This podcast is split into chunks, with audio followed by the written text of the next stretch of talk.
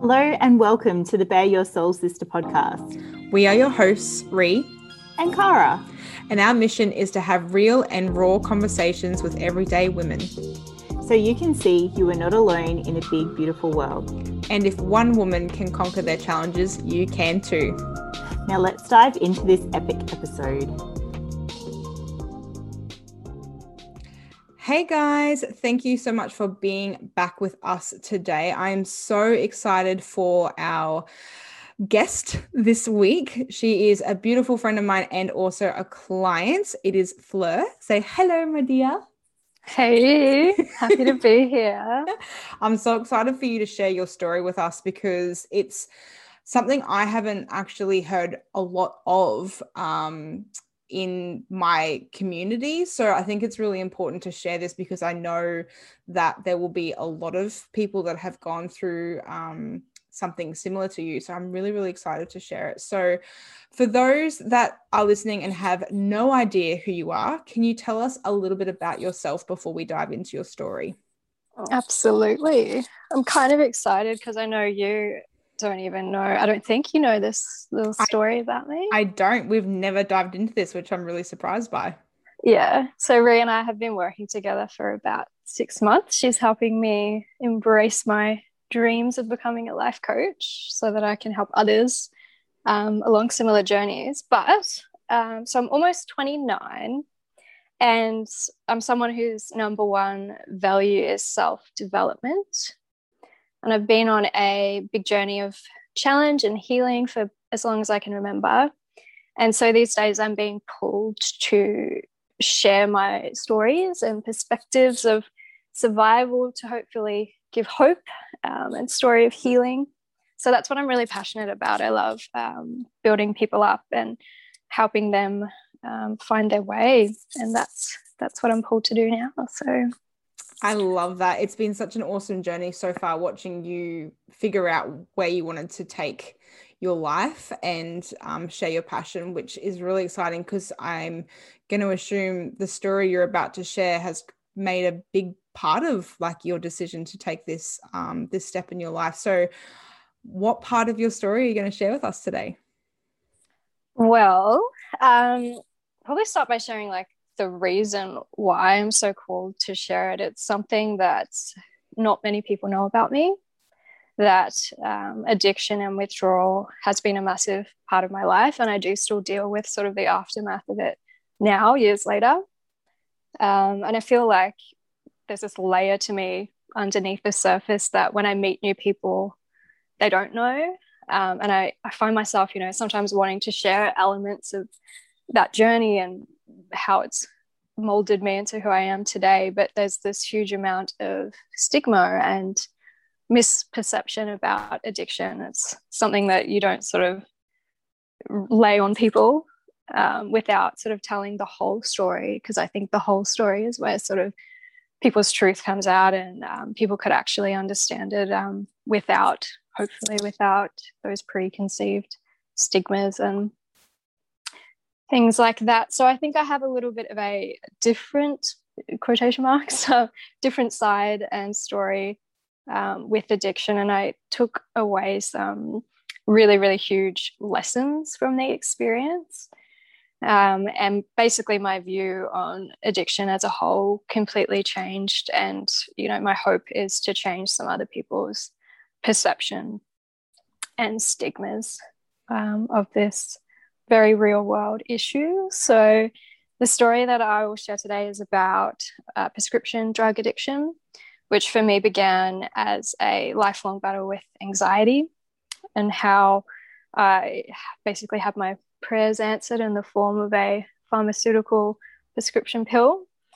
Um, but my life got consumed by it, my health deteriorated, and I had to face up to the reality um, that it was an issue and go down the journey of detox and rehab. So I want to share my my lessons that I learned along the way.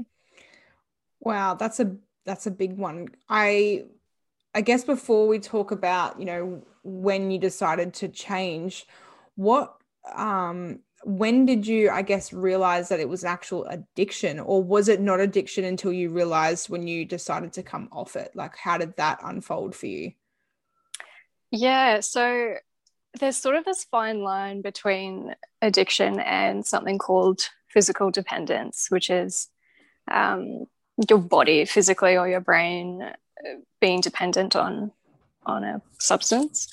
And it, it, you know it occurs with a, quite a few prescription drugs. So that you know there are people out there um, you know physically dependent and not having um, issues i suppose but it was when i realized that um, i actually sort of suddenly got really unwell and we couldn't figure out why and you know after a few months and getting sent to hospital and having lots of tests done we realized that i had just accidentally taken a little bit less of the medication. I'd sort of like thought I would just cut back slightly. Um, and that's when we realized, like me and my doctors, that that was an issue to make me that unwell, sort of by accident, throwing my body into withdrawal um, and going into detox by accident.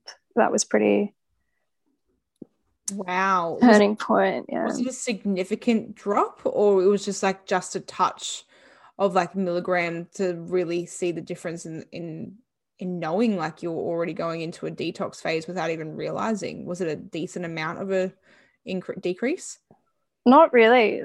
You know i'd even say that it was more sort of that i didn't increase it. I mean i was sort of like on an upward trajectory and i thought i'm just not gonna I'm not gonna increase. So yeah it was minute the the drop which yeah. is scary.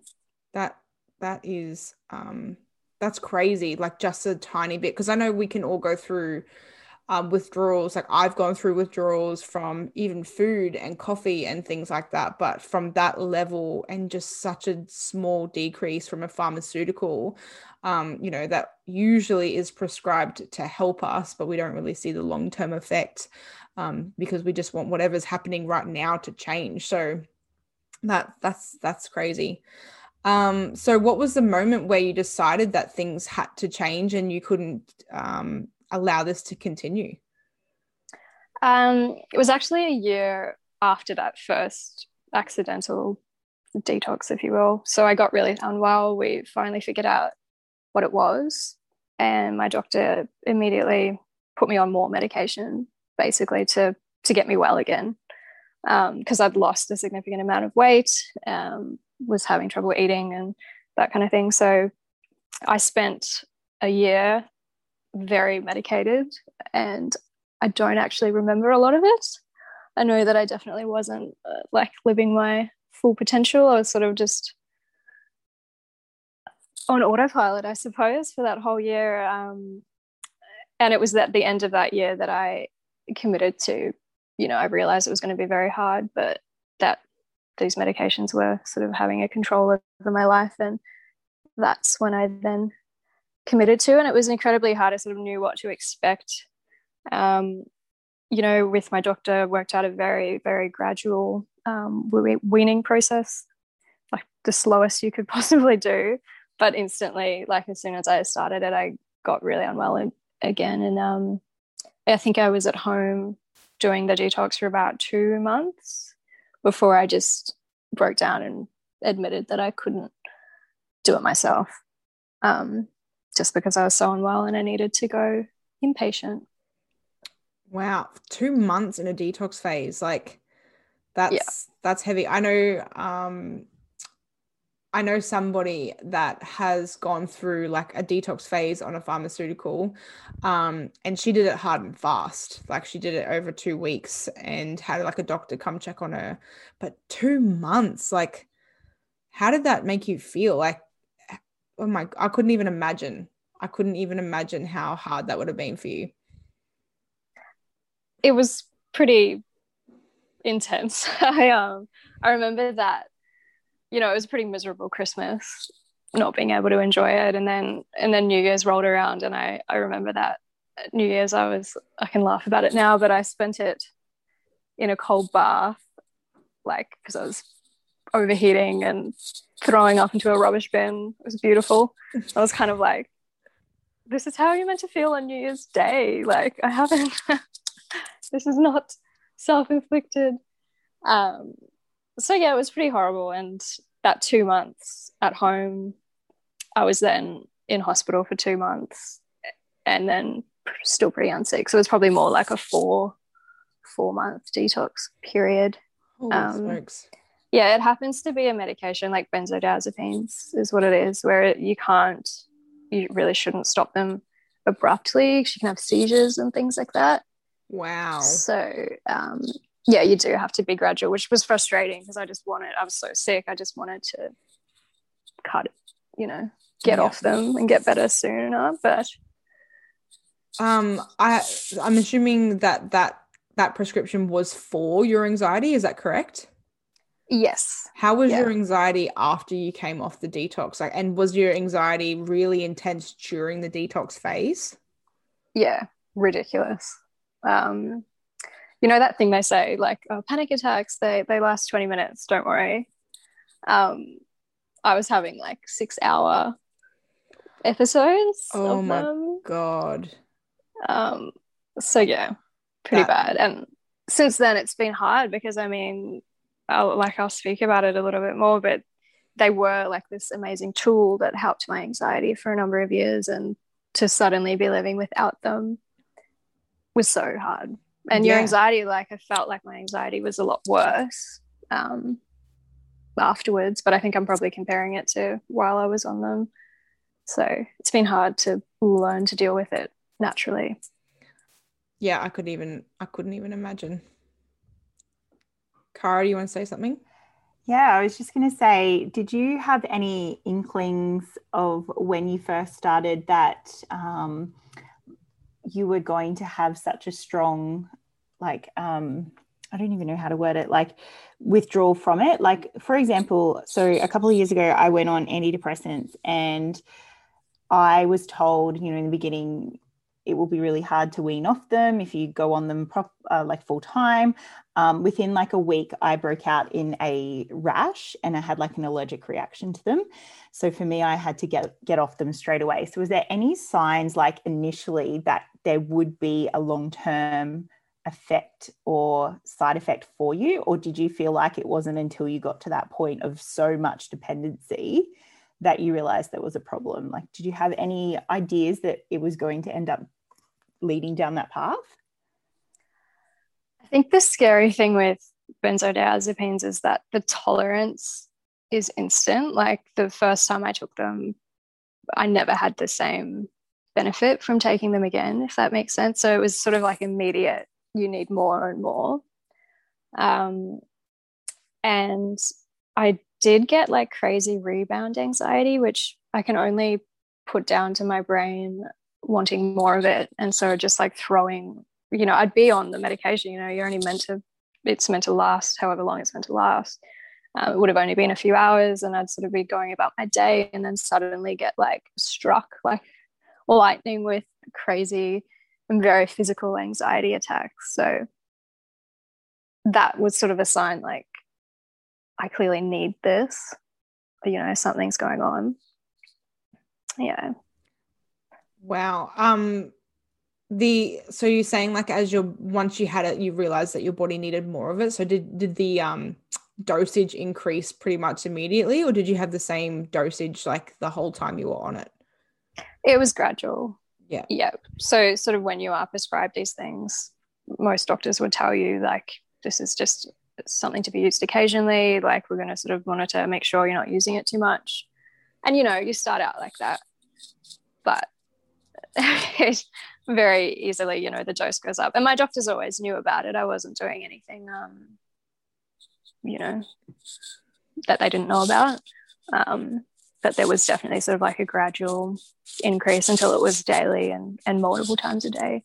yeah wow before we dive into like how you i guess transition through the detox and the steps that you took i would love to know like how did being on that pharmaceutical affect not just you but like your whole life? Do you see did you see like a decrease uh, in your environment in your relationships? While i know and you might agree that yes in moments like we these pharmaceuticals are needed and required for certain people but did, could you did you expect it to affect you the way it did in your whole life rather than just your anxiety levels if that makes sense?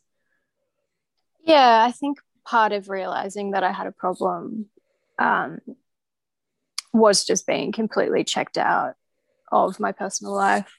Um, you know those close to me either didn't see me a huge amount or um, I think at one point they described me as just not seeming to care about life. Um, Almost like it is, numbed you?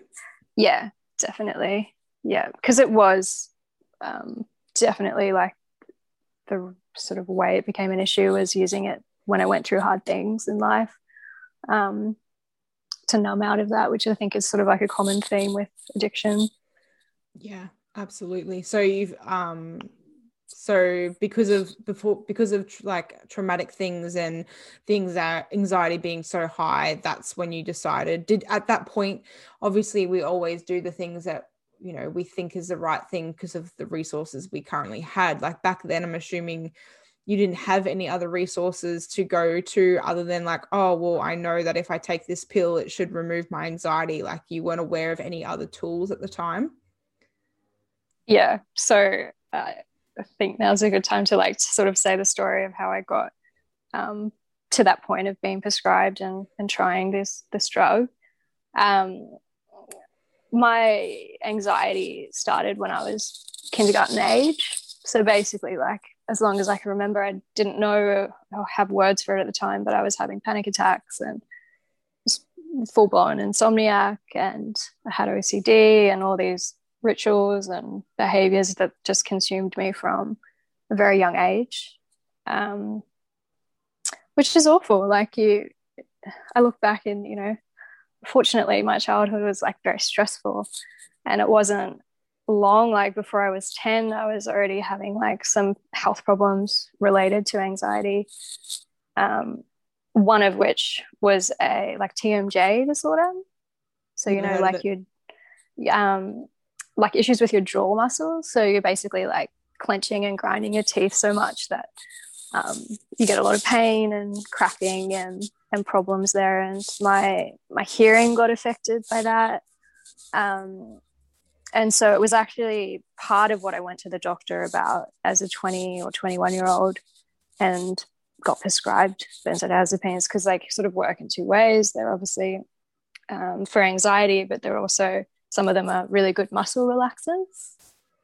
So I sort of had this entire life of horrible anxiety and uh, you know as a child not having um, ways to describe it um, and then when i was sort of a teenager actually taking myself to the doctor and getting diagnosis and explanations for what i'd been experiencing but um, yeah it was you know years of living in intense anxiety. So it was a pretty magic solution, it seemed, to be prescribed something that could instantly stop a panic attack in its tracks or um, actually sort of give me a sense of control over anxious thoughts and get rid of all those horrible symptoms.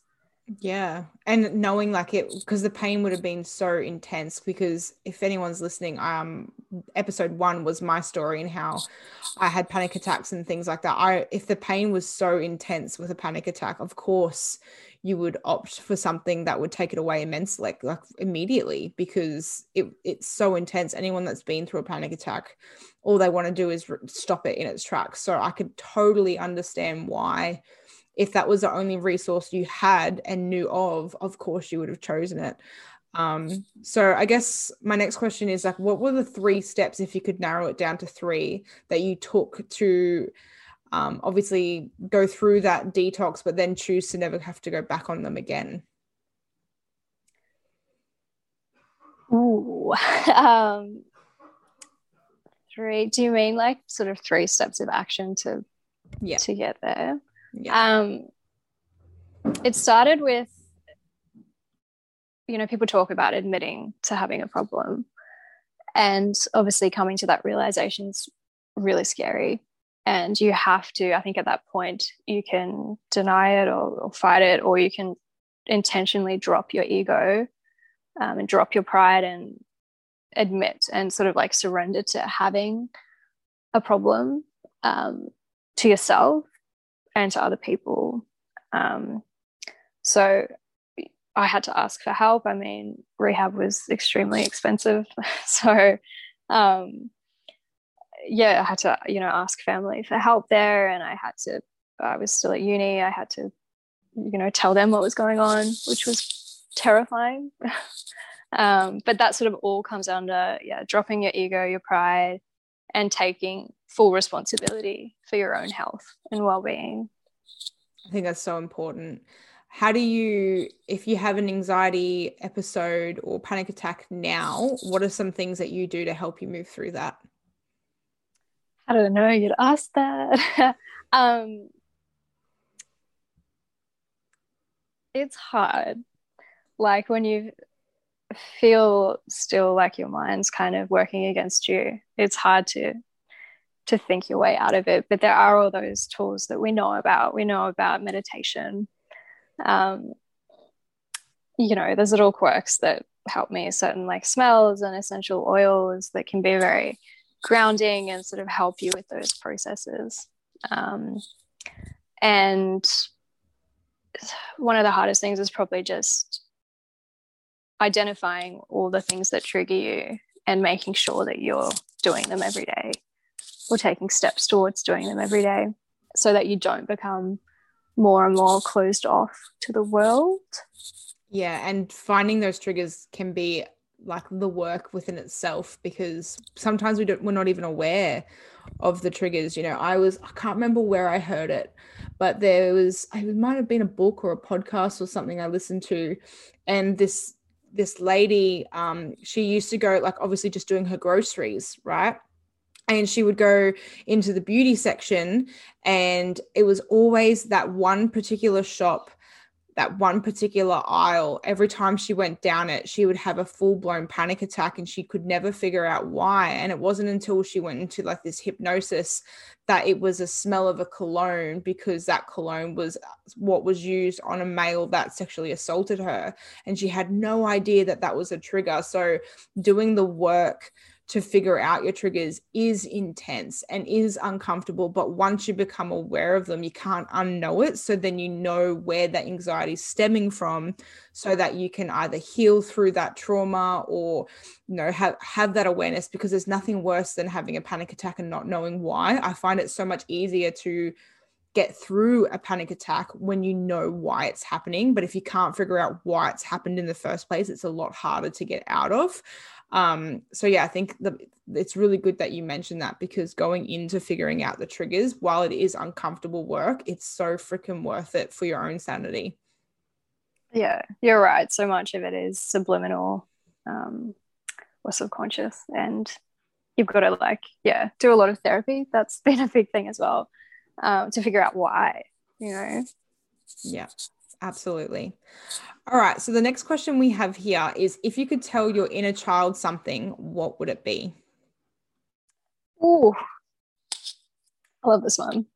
Um, I'd tell her that she isn't broken, that things aren't her fault, but it is her reality. So that sort of comes into taking responsibility for where you are. Um, and yeah, it's okay to come out of the dark and, and turn the light on and speak about these things. I think there's um, power for your own healing and personally to you know help other people with their journeys.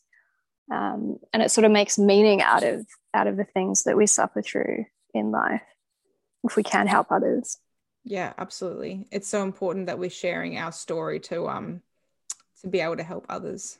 Can I ask a question? Do you think there is enough awareness around what specifically anxiety is and even even like the professional medical industry being aware of how to really truly treat it um, or even being wanting to be i guess more freely open to looking at other avenues than just prescribing medication um, the reason i ask this is it's come up a lot recently in a lot of conversation um, amongst some parents um, that I, I, associate with, and it it seems as though there is a rise in cases of anxiety, particularly in children.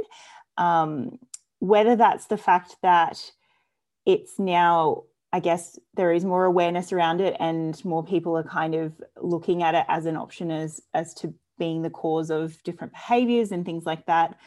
Um, or if it's um, there's actually a, a, societal reason for it. Um, but do you think there will ever be, I guess, more support or a change in perspective as to how, I guess, us as a society deals with anxiety, particularly in children? Sorry, that's a really hardcore question. No, it's awesome. I I think social media is incredibly powerful at the moment for people um, being able to share and break down. I think there's misunderstanding about anxiety. You know, it isn't just stress. Um, I think it's poorly named because everybody experiences anxiety as an emotion, but that's not the same as having disorders and and things like that. Um, and yes, I do think that it's either sort of downplayed in the healthcare system or in society, um, or it is sort of sometimes treated a bit, um, yeah, in ways that obviously can create some harm. Yeah.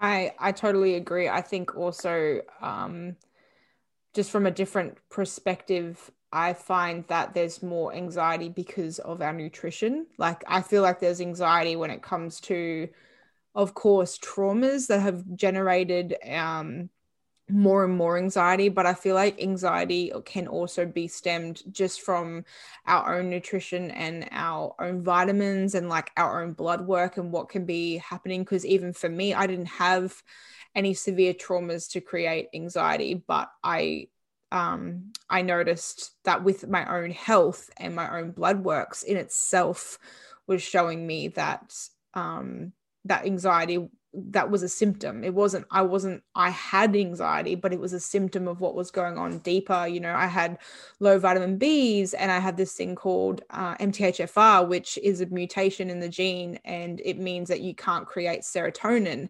Uh, and so serotonin is a happy hormone and it's genetic as well. And i think it's like 30 or 40% of the population actually has mthfr um represent right yeah. so and once we become aware of that of like okay our body actually struggles to create serotonin then we can do things about it through our own health and nutrition and seeing naturopaths whereas you know pharmaceuticals wouldn't be able to help that because it's a you know a gene mutation and when i went to the doctors to see if i was um, positive for mthfr mm. they said I what's that? They had to Google what it was, and um, yeah so yeah i do think there's a there is absolutely 100% a chemical thing a trauma thing but there's also a nutrition thing where anxiety is just the symptom of what something is deeper happening. That's just my thoughts on that as well.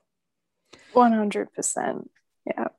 So the next question is if someone is listening to this today and they're going through something similar what would you give them for advice?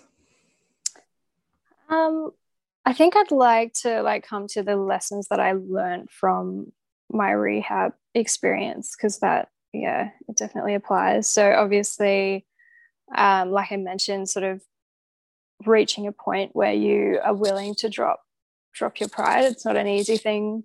I think with any sort of mental health condition, um, which by the way, anxiety uh, addiction is definitely a mental health condition. Um, yeah, I mean, asking for help is is difficult and admitting it to yourself you know for particular people that's even harder. So that and being willing to embrace whatever healing journey it takes on. So obviously for me going to a detox center um, it it was wild. Like i was in there with people that had overdosed on heroin and been taken there straight from the hospital. There were lots of like methamphetamine addicts, through, you know, lots of alcoholics, lots of all manner, right? And you know, I lived with them for two months and we did eight hours of therapy a day and, you know, we're locked in at night together and would would socialize. We obviously got to know each other well. And I very quickly learned um, that we're all the same. Like, it doesn't matter what what substance it is. You're not, you know, I wasn't better than anyone just because I obtained mine from a doctor. Um, you know, um, everyone had the same underlying issues and traumas and, and reasons to be where they are today. It's not addiction is not a a condition of you know poor self discipline or anything like that, which I think you know there's some terrible stigma and, and misperception about. Um, so somebody in that position, you know, they don't need to be too afraid because they're you know yes there are some stigmas, but I think uh, the more that we speak about it and share sort of different angles of, of addiction and anxiety, uh, you know, everybody in there um, that I got to meet had anxiety and had depression. Like it's all hand in hand. Um, and um, I just think I sort of like, I call it our poison. Like I kind of think that everybody um, probably has one or two things and it you know it doesn't have to be drugs. It can be online shopping or social media and love and things like that but everybody has some things that when they're under that influence they feel more themselves or they feel like this is who i'm supposed to be. Um, and that's um, yeah so no one no one's above it and it isn't it isn't something to be afraid of. I think you know now there are more more people speaking about it, and we are breaking down that stigma. So I do, yeah, really encourage people to to reach out for help, which we hear all the time. But um, putting it into practice and being willing to do it wholeheartedly is, I think, a big difference and a big reason why I didn't end up um, back there, even though when I got discharged after two months, the doctor said, um, I'll see you in 12 months. You'll be back here. You wow, know? that's a that's an awesome doctor. Bloody hell. Um yeah. that's crazy. I think yeah, just wholly um sort of surrendering to it and to the healing process is is key. Yes, absolutely. Is there any resources that um that you could recommend that helps people to just take that step of like wanting to be wholeheartedly uh, into heal. Like the one thing I can think of is Russell Brand has an amazing book called Recovery, and it talks about the addictions that are not just illegal; it's online shopping, sex, food. Mm. You know, gambling, all that kind of stuff. It's all different addictions that we can have as coping mechanisms, not just the ones that are frowned upon in society as such. So, is there any hmm. resources that you can recommend? I found a really big difference in group therapy. So, um, whether you need to access a, a, clinic like I did to to do that for eight hours of a day for weeks on end, um, there are you know programs you can do of group therapy around the place. Um, Narcotics Anonymous, they made us do for a little while. And that was incredibly powerful for um, just hearing other people's stories and experience and realizing, you know, what you had in common with people. Um, yeah, incredibly inspiring. I think doing something like beating an addiction alone would just be so difficult. And it's probably a reason why a lot of people do relapse. Um, yeah so group group therapy but i also find um, you know on social media we have so much access to incredible books like you've mentioned and um, it's just sort of like going out there and being hungry for resources and surrounding yourself with um, with those and seeing what applies is there anyone on social media that you follow that helps inspire you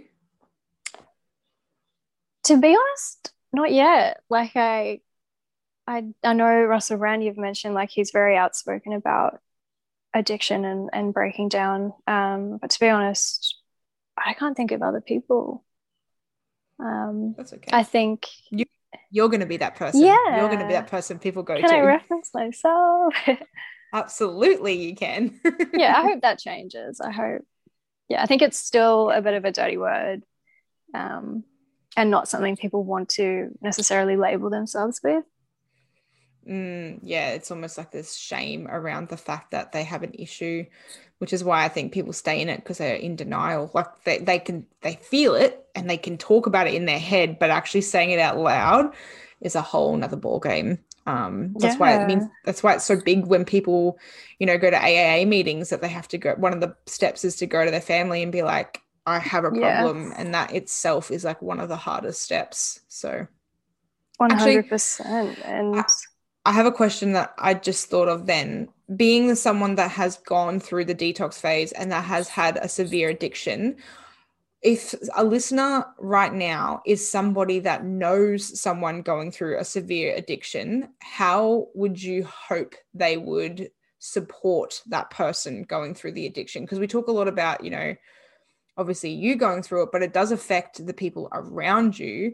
So, how would you hope or if you could give them some tools on how they could show up better to support the person that has the addiction or is going through the detox phase.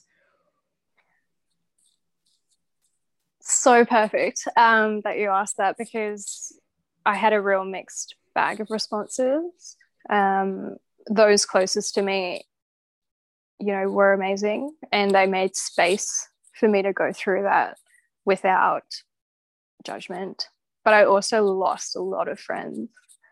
Um, and I don't know if that's because I was still at uni, I was still in a phase of my life where, you know, partying was a priority for a lot of people. And for me to come out, you know, I was so humbled and opened up by this experience that when I first got out, um, you know, I'd run into people and they'd say, Where were you? And I would I'd tell them. And I think that freaked people out. Um, whether they read into it too much and decided I was a bad influence or I don't know. But um, you know, it was an experience that showed me that um, you know, it's okay. Like I was how old was I? It was four years ago. So I was 25, yeah, 24, 25.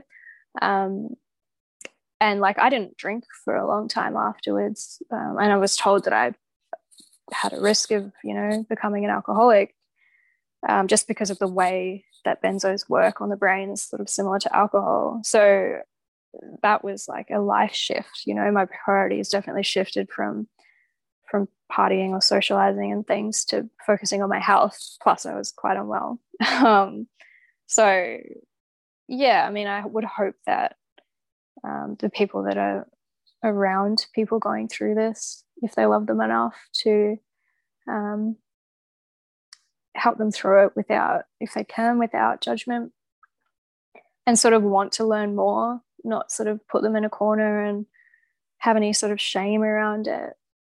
That would be huge. Yes, I love that. I think it, I think the judgment piece is like the most important part. Like not to judge why they're even in this situation, but the fact that they want to get out of it is like the that is what we should be focusing on is the fact of like yes okay i'm here i'm in this i'm in the thick of it but i don't want to be here anymore i want out so i think when we focus on that that the fact that we want to do something about it and let go of that judgment i think is um i think is really powerful. Before i ask you the last two questions that i have on my list kara is there anything you want to quickly ask? Um i don't think so. I just yeah I appreciate you going into so much detail about such a vulnerable subject. I definitely think it's something that we all need to take the time to learn more of, and um, feel like it needs to be the eleventh commandment is "Thou shalt not judge." Yes. oh my god. Rewritten. yeah, I feel I, in this um, weird position now because it, you know, I want to share some of the lessons I learned with people that I meet, but I'm still scared to mention. I mean, you don't really just say like, "Oh yeah, well, I'm a recovered addict" or something without fully telling the story and sort of getting all angles of it, right? You've taken a huge step by going, oh, well, here's my story. I'm just putting it on the fucking internet. yeah. Well, now I can just like give people the link. It's fine. you want to know more about my story? Just, yeah, I love that. Awesome. Okay. So, second last question is what does self care mean to you? Awesome. Um, I love self care. And to me, it's all about self development. Um, and being really self aware and practicing introspection, introspection. I think that's it's like a quality that I really value in people. And you know, all those things that we sort of think of with self-care, like journaling and meditation and spending a little bit of time with yourself, like that's such an opportunity to to go within. Um and yeah, taking ownership for our shit, which I sort of touched on before. And for me, a big one is like investing into good therapy, good coaching, wink, wink, nudge, nudge, re, um, buying all the self help books and and that stuff. Like, yeah, so investing in your in your own health and mind. I love that. Thank you for sharing. And if people want to know more about your journey or if they want to reach out to you because they're going through something similar, where can we find you? Cute. Um, so I have a new Instagram where I am particularly, you know, sharing my healing journey and sort of the angle of helping others. Um, and, you know, by sharing stories makes meaning. Um, and that is Instagram. We love our Instagram at Fleur Alice Shannon. So Fleur is F L E U R, Alice Shannon, one word. Amazing. I'll definitely put that in the show notes um, for the episode so people can find you. Thank you. Thank you so much for being on here. This is one of those topics where, um, you know, a lot of people shy away from it or um, aren't proud to admit that they've had addictions and things like that. So I applaud you for sharing that with us because it's just such a big step. And, you know, the more people that share their story like this openly and, you know, feel the fear and do it anyway, it helps other people open up and want to st- share their story or start to do something about it. So thank you so much again for being here. I really appreciate thank it. Thank you. Thanks for having the perfect platform and welcoming us all to do this. Yes, it means so much. Amazing. Okay, well, we're going to wrap it up here. I just want to say thank you again, and I look forward to talking to you guys soon. Bye, ladies. Thank you so much for listening to this week's episode. It means so much to us that you are here. If you love this episode, please share it with your community. And if you're listening from Apple Podcasts, please leave us a review and share what you loved most about our show. Also, if you would like to be featured on our show, head on over to our Instagram at Bear Your Soul Sister, all one word. Send us a message and we will flick you over the details on how you can join us. And while you're on Instagram, give us a follow. We would love to get to know you more. Thank you so much for being here, and we look forward to chatting with you next time. Bye. Bye.